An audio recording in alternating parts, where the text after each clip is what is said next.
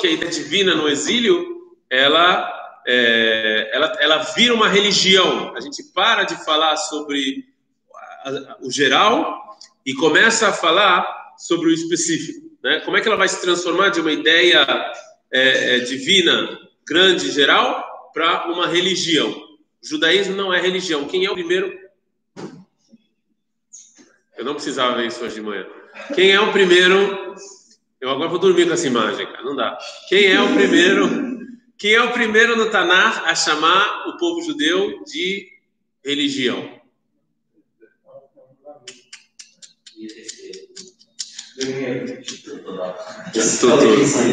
Eu vou dar uma, eu vou dar uma dica para vocês. Foi um goi. Um goi. Quase. Aman. Aman em Megilat Esther foi o primeiro a falar Vedateihem Dat, Dat, religião. Foi o primeiro a chamar o povo judeu de religião. A gente estava, onde a gente estava, onde foi escrito Megilat Esther? em Hutzlaret, ou seja, quando a gente sai de Israel, a ideia nacional vira uma ideia, vira religião. Né? Continua o Rav que fala, a gente já falou isso, ou seja, virou a ideia nacional, ao invés de se expandir para o povo inteiro, ela se tzimtzem, ela, ela, ela, ela diminuiu e ficou agora no, no, na sinagoga, no Beit Midrash e na vida de vocês. Na vida na casa, dentro de casa, é isso. Virou uma coisa na vida de casa, dentro de casa. Então agora virou um bando de alahot, um conjunto de alahot. Isso, de novo, isso é necessário. Mas entendam que isso não é bom. Não é bom ficar nisso. Inclusive vai chegar uma hora que o povo judeu mesmo vai falar, basta. O povo judeu mesmo vai falar, chega, não quero mais isso. Eu quero a ideia grande. Não consigo mais. Isso aconteceu na história, mas isso é bom porque para o indivíduo agora, a gente falou que o, a gente saiu para o exílio porque o indivíduo estava podre, não? então a gente tem que consertar o indivíduo. Mas, mas o que motiva ele muito em tudo é, não é porque a gente é o povo bem certo de viver com a fé. Então, qualquer coisa que fazer, que como viver com, com a fé. Não é esse o motivo que eles dão. Quem dá? Então, assim, eu vou te falar. É, é, é, vou dar uma pausa aqui. assim, olha só. É, hoje em dia, na situação do corona e com eleições aqui em Israel, qual, para eu ser relevante, o judaísmo sempre quer ser relevante, não é? E a função dos rabinos é sempre deixar eu não vou chamar de rabino, a liderança espiritual, é, ela ser sempre relevante, não? Então, sobre o que que os, os, os grandes rabinos estão falando? Sobre o que eles estão falando hoje em dia? Estão falando de vacina, estão falando de eleição, estão falando como tem que ser o exército, né? Ok? Quando eu saio de Israel e eu estou fora de Israel, qual é o diálogo da liderança espiritual. São esses detalhes, é o que sobrou. Tá entendendo? Por isso que tem, por isso que eu, esses detalhes eles vieram porque eu não posso falar nada grande, porque eu não sou mais relevante. Eu não tenho mais nenhuma ideia grande. Eu vou falar sobre exército, estou na Polônia, estou em Amsterdã. Eu vou falar qual é a opinião, eu vou mostrar para o mundo qual é a opinião do mundo judaico sobre a vacina. Se se todo se eu vivo numa comunidadinha vagabunda e ninguém liga para mim, eu vou falar isso para quem? Eu não estou na ONU, não tenho representante, está entendendo? Quando você pega esse, essa liderança espiritual toda e junta elas, no, e, e, qual o tema que eles vão debater agora são os detalhes. Aí vem todas essas discussões. Porque as discussões. Nos detalhes. Porque é isso que sobrou para eles debaterem. Tá entendendo? Agora, eu sei o que está te incomodando um pouco. O vai falar disso. Fala, mas calma aí, mas tem coisa que Moshe Rabbeinu recebeu. Moshe Rabbeinu, presta atenção, não recebeu os detalhes. Eu não falo que os detalhes não são importantes, mas ele não recebeu os detalhes. Mas não tem motivo Não, desculpa, ele recebeu não todos os detalhes que a gente discute hoje em dia. Tem muita coisa que é rabínica, muita ah, coisa. Os rabinos acrescentaram um monte de coisa. Né? Hã? Isso quer dizer que os decretos rabínicos não, não, não são tão necessários? Não, não foi o que eu falei. Ah, os tá. decretos rabínicos são necessários e foram necessários e continuam sendo necessários, etc. Porém, Porém, eles focaram no detalhe quando eles foram para o exílio, porque eles não tinham o que focar. Né? Quando começam as discussões do povo judeu? Beit Shammai e Beit Hillel. Era na época de Ordos. O que, que Ordos fez? Ele pegou e tirou os rabinos da área política. Então, o que, que sobrou? Sobrou essas discussões, entendeu? E óbvio que vai ter discussão. E óbvio... De novo, não é que os detalhes não são importantes, não são necessários. Eles foram necessários no exílio. E, e, e, e eles são e a gente trouxe esses detalhes para a Eretz Israel hoje em dia, que eles continuam sendo necessários. Não entenda, não? Não é que ah, a gente chegou em Eretz Israel vamos jogar os detalhes fora. Não. A gente viu que sem esses detalhes o indivíduo não consegue melhorar. Então eles são, continuam sendo necessários, tá bom? Ok? Eles foram bons e continuam sendo necessários. Porém, hoje em dia o diálogo já está mudando. No exílio, o diálogo é de detalhes. Quando, não, quando a gente não está no exílio, o diálogo é geral. Não, pros, você está falando para os Haredim não muda, mas também não é verdade. Também para os Haredim mudam. Assim, na verdade, essa aula teria que ter um complemento. O complemento dessa aula é, como a gente está falando de história e a filosofia histórica do Rav Kuk, o complemento seria introdução à Torá oral, né? Que ele conta a história e como veio os detalhes, e como a Mishnah, e como a Gemara, e como, e como a Alaha, ela se desenvolveu. Mas não dá tempo da gente fazer isso. Então, por isso que eu estou tentando, é meio retalho. Gente está estudando aqui o Rav Kuk, mas precisaria de outros conhecimentos para a gente estar tá com ele. O Rav Kuk vai falar sobre isso, da importância dos detalhes. Não é que não tem importância dos detalhes, né? mas é, é, agora, o mundo Haredi também não é verdade o que você está falando. Porque o, o mundo Haredi ele vai ser obrigado a dar respostas gerais e menos detalhadas. Eu vou dar alguns exemplos para vocês. Vou dar dois exemplos só, tá bom? A vacina. Tome ou não tome? essa pergunta também está sendo feita no mundo Haredi, não só no nosso mundo. E, e, e, é, e os Haredim, eles têm partidos políticos. Pô, o ministro da Saúde, o último, não agora, mas o ministro da Saúde anterior foi do mundo Haredi, foi Litzman. Ele, ele, ele tá lá, ele vai ter que dar, ele vai ter que perguntar para os rabinos dele coisa para o povo judeu inteiro para o mundo inteiro. Não é? Eles vão ser obrigados. Né? Por exemplo, é, é, mulher trabalhar em que tipo de trabalho? Eles estão eles falando sobre essas coisas. Então, não é verdade. Também no mundo Haredi, que mora aqui em Israel, eles também foram obrigados a sair dos detalhes e começar a ver a, a, a, o geral. Ok? Certo? Mas, de novo, tem que tomar cuidado com o que o está falando aqui. Ele não está falando que os detalhes não são importantes. Ele não está falando que isso, ah, deixa os detalhes. Só está falando que quando sai para o exílio, o judaísmo deixa de ser uma coisa geral e passa a ser uma coisa detalhada. E hoje em dia, já que a gente está no, no processo de reversão, a gente está voltando para Israel, então isso aqui acaba, a gente, a gente perde interesse pelos detalhes. As pessoas perdem interesse. Certo? Pode ver isso. Vocês perdem interesse. Vocês estão interessados em. Se eu der agora para vocês que tu Juhanaru, Yala, começa a estudar, quanto tempo vocês vão aguentar?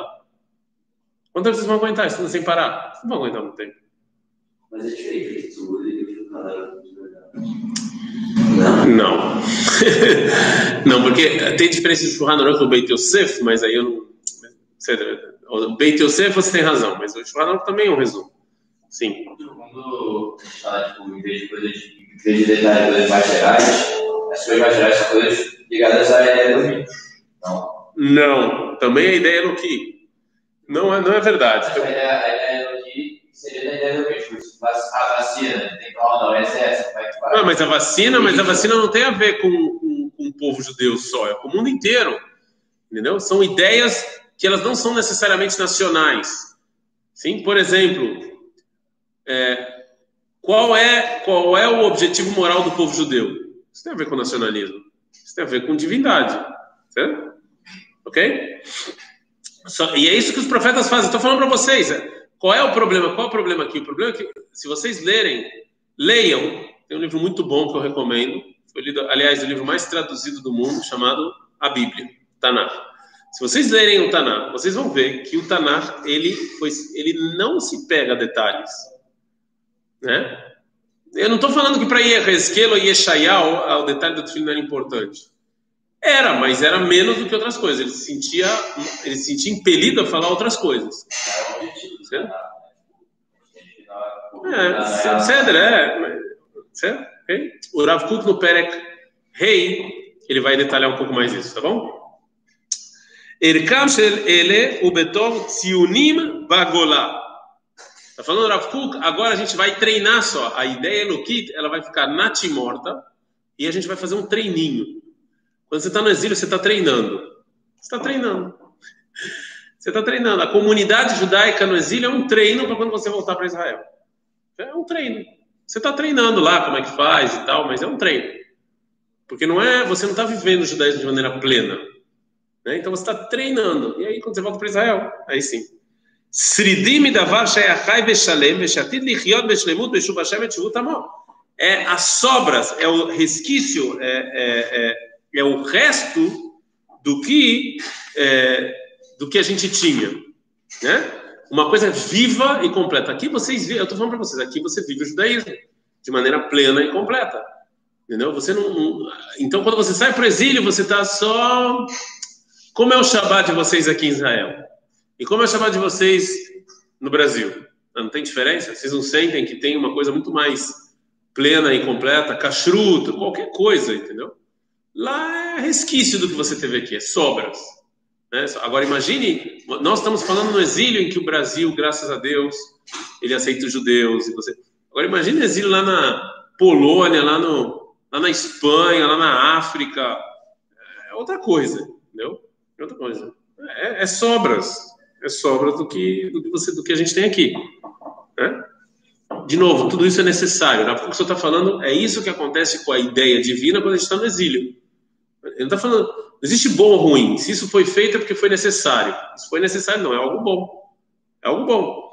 O problema é que a gente tem que entender que esse algo bom tem coisas ruins com ele e a gente tem que reconhecer quando, quando esse tempo, quando o tempo disso acabou, acabou.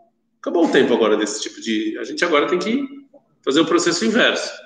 Entendam, todas as... isso aí tem a ver com o artigo que eu falei para você ler. Todas as épocas de transição são problemáticas, todas, né? Por exemplo, adulto é adulto, criança é criança. Qual o problema? Adolescente, porque fica aquela loucura. Eu não sou nem criança nem adulto, então o que, que eu sou? Então a transição. A época de transição é problemática. Adulto é adulto, idoso é idoso a transição é problemática. É, o cara fica em depressão, já não consegue. É, a transição sempre é problemática. Hoje, é, alguém fica louco com Hametz e com Matzah? Não. Em Pesach, alguém fica louco? Não. Mas dois dias antes de Pesach, todo mundo maluco. Todas as épocas de transição, elas são épocas problemáticas, ok? Então, a gente está vivendo uma época de transição, por isso ela é problemática. Por isso ela tem vários, a nossa geração, não, a nossa menos, a geração anterior, muitos problemas. Foi uma geração muito problemática, para o bom e para o mal. Mas isso a gente vai falar numa Marador quando a gente estudar, tá bom?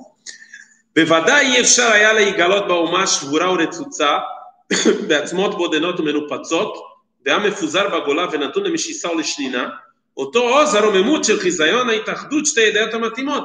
Óbvio que numa situação dessa, com o povo espalhado, com um monte de comunidade lá, o povo tentando sobreviver, é óbvio que é impossível pedir para o povo judeu juntar a ideia divina com a ideia nacional. Como você vai pedir para uma comunidade, por maior que ela seja, ela está preocupada em sobreviver. Como você vai pedir para uma comunidade dessa juntar as ideias? Como você vai fazer isso? É impossível. Não tem como. Não dá. O cara está lá com a água até o pescoço. Ele não tem como. Não tem. É, é impossível. Você está. E, e, e, de novo, por maior que seja, historicamente falando, por maior que seja a emancipação judaica em qualquer país do exílio, sempre foi ruim em alguma coisa. Né? Hoje em dia, talvez seja um pouco diferente, porque hoje em dia a situação da comunidade judaica não é tão ruim. Mas mesmo a comunidade judaica hoje em dia tem os seus altos e baixos, em qualquer país que seja. Né? Não preciso falar para vocês, até nos Estados Unidos, no Brasil, sempre tem altos e baixos. Né?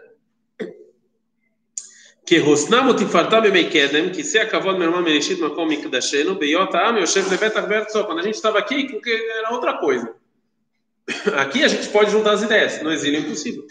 אלא שהאידאה אלוקית מתוך עליוניותה ומתוך עוצמת אור החיים שבה, דווקא היא יכולה להשיב את רוח החיים גם בעוצמות יבשות. Agora, já que a ideia divina é a principal e ela foi a primeira, ela e só ela pode dar vida para o osso, para esses ossos secos. Né? A gente sabe do, do, do Kazon, né, Atzamot Yeveshot, que Ezequiel vê um monte de corpo sem osso, que é o povo judeu que vai reviver de novo, que é o exílio, etc. É óbvio que a ideia divina só ela vai conseguir dar força ao povo judeu reviver, se reviver e voltar. porque ela é a principal. Veir aqui, ó, tzrakoach lishmoret nekudat tziyun apnimit. היסודית של כנסת ישראל, אפילו מצד תכונה לאומית שבקרבה, כדי שתהיה ראויה לקום לתחייה בבוא עת כצל הראוי. Óbvio que a única, a ideia divina, ela é que vai conseguir fazer o povo judeu reviver. Ela que vai conseguir fazer o povo judeu, dar força para o povo judeu é, continuar. Só ela. Então, por isso, ela que vai para o exílio. Ela, ela que vai dar a nossa. Por isso que a gente tem que se ligar mais a ela. Né? E ela que vai dar força para o povo judeu. E não só isso, ela vai dar também força para o povo judeu reviver a ideia nacional. Isso também é, é, é, a ideia divina que vai dar essa força para o. Fala. Qual foi o. Hoje que já, já passou um tempo. Dá para ver qual foi o, o gancho para conseguir, tipo, que mudou da situação da garota para hoje em dia voltar ideia realmente? Qual foi. Então, é, é muito difícil, quando a gente está falando de história, é muito difícil a gente, a gente, a gente para simplificar e entender a história, a gente simplifica e a gente fala, agora começou o romantismo. Aí parece que um dia a galera acordou e falou: Poxa, a igreja explicou os escritos é, gregos de maneira errada, vamos voltar, do jeito dela, vamos voltar ao, ao grego, ao clássico. Né? Aí, de repente, o iluminismo. Ah, não, os gregos estavam errados. Eles acordaram um dia e falaram: ah, o grego, o grego está errado, começou uma nova época. A gente, a gente simplifica a história assim, mas toda a história ela é um processo que ela, ela leva um tempo. Você começa, né? então o povo judeu no século XVIII, não só o povo judeu, o mundo inteiro no século XVIII e XIX começou um processo de nacionalismo que isso influenciou o povo judeu. E aí as pessoas, eu não sei se existe um ponto na história que você vai falar, não, a partir desse ponto aqui realmente aí a ideia nacional não tem, não existe um, um, um, ponto. As pessoas falam de Herzl, mas entendam que Herzl você pode falar o que você quiser, né? Mas se as pessoas não estão prontas para escutar, não vai funcionar. Então, Herzl pode falar o que ele quiser, mas se o povo judeu não tivesse na época, aliás, teve gente antes de Herzl, o Grau, Gaon Vina. Aqui tem a sinagoga aqui na frente da Shivatakota. O, o Gaon Vina. O Gaon Vilna, ele, ele, tipo, foi o cara que queria que todo mundo viesse para Israel. Ele não foi o único, teve outros grandes rabinos que falaram isso. Mas ninguém estava nem aí, ninguém Alguns escutaram, vieram, né, mas não, não teve um movimento. Os alunos dele, mas, mas, mas, por que, que isso aqui não, não, não, deu fruto? No século XV, no século XV, lá em Tzfat, quando os judeus foram expulsos da Espanha, eles também tentaram vir para Israel. Por que, que não deu frutos?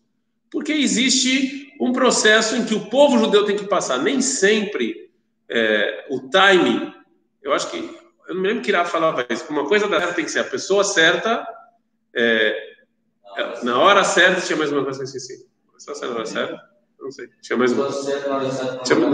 Lugar certo, obrigado. Tem que ter, se você não, se você não tem essas três, essas três coisas por exemplo, podia ser que um cara lá no Brasil falou a mesma coisa que o Herzl. No mesmo ano que o Herzl. Mas o Herzl estava na Europa. não adianta nada o cara lá.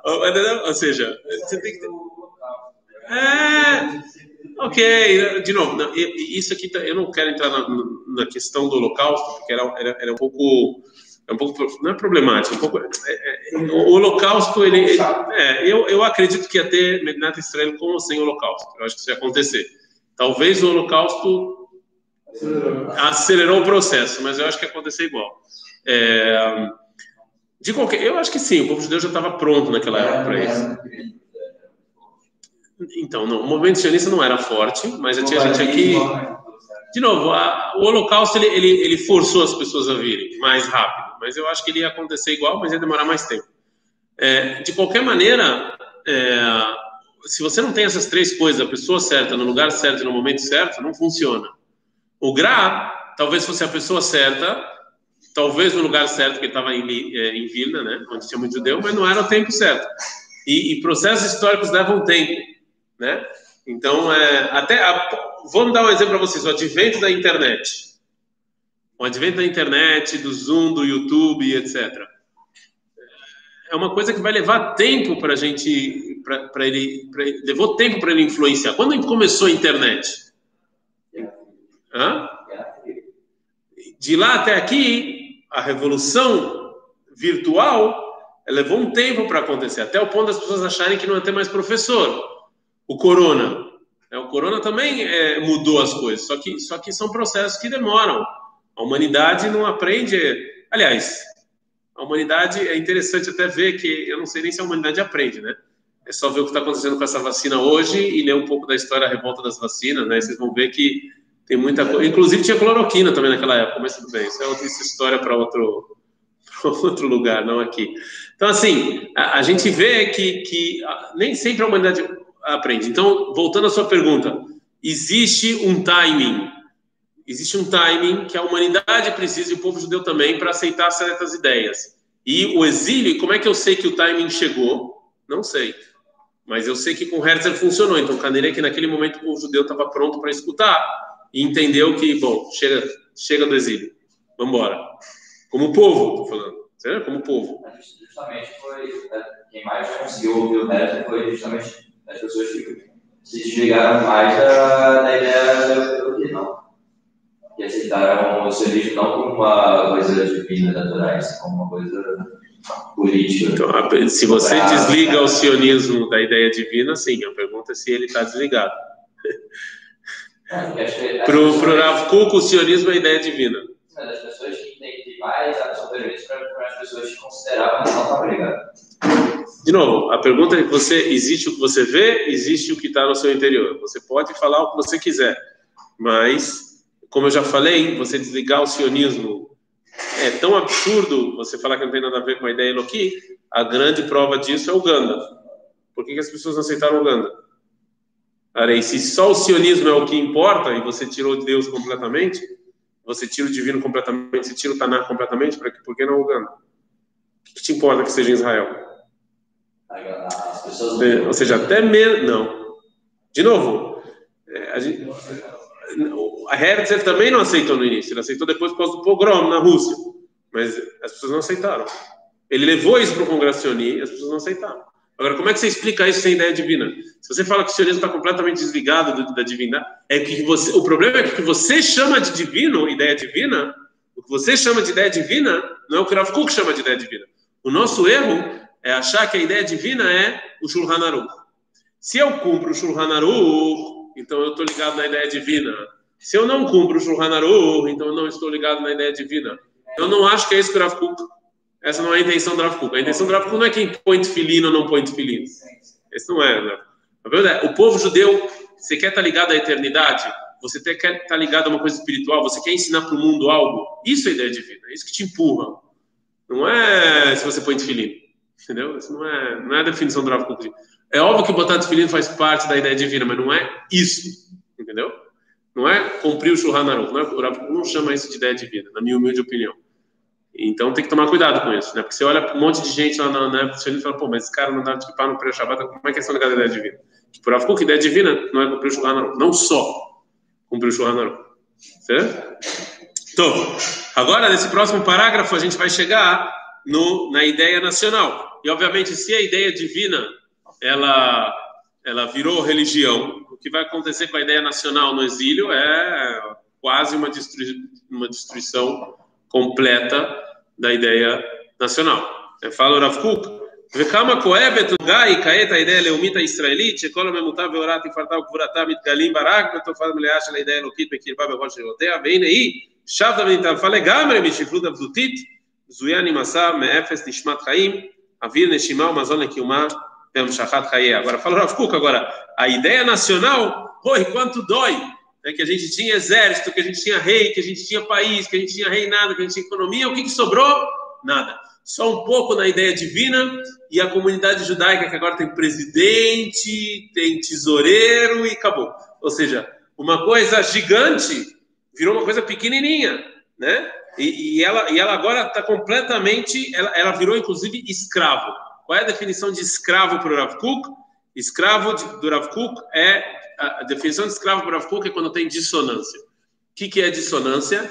Dissonância é quando eu, por minha essência é uma e eu faço outra coisa. Isso é dissonância.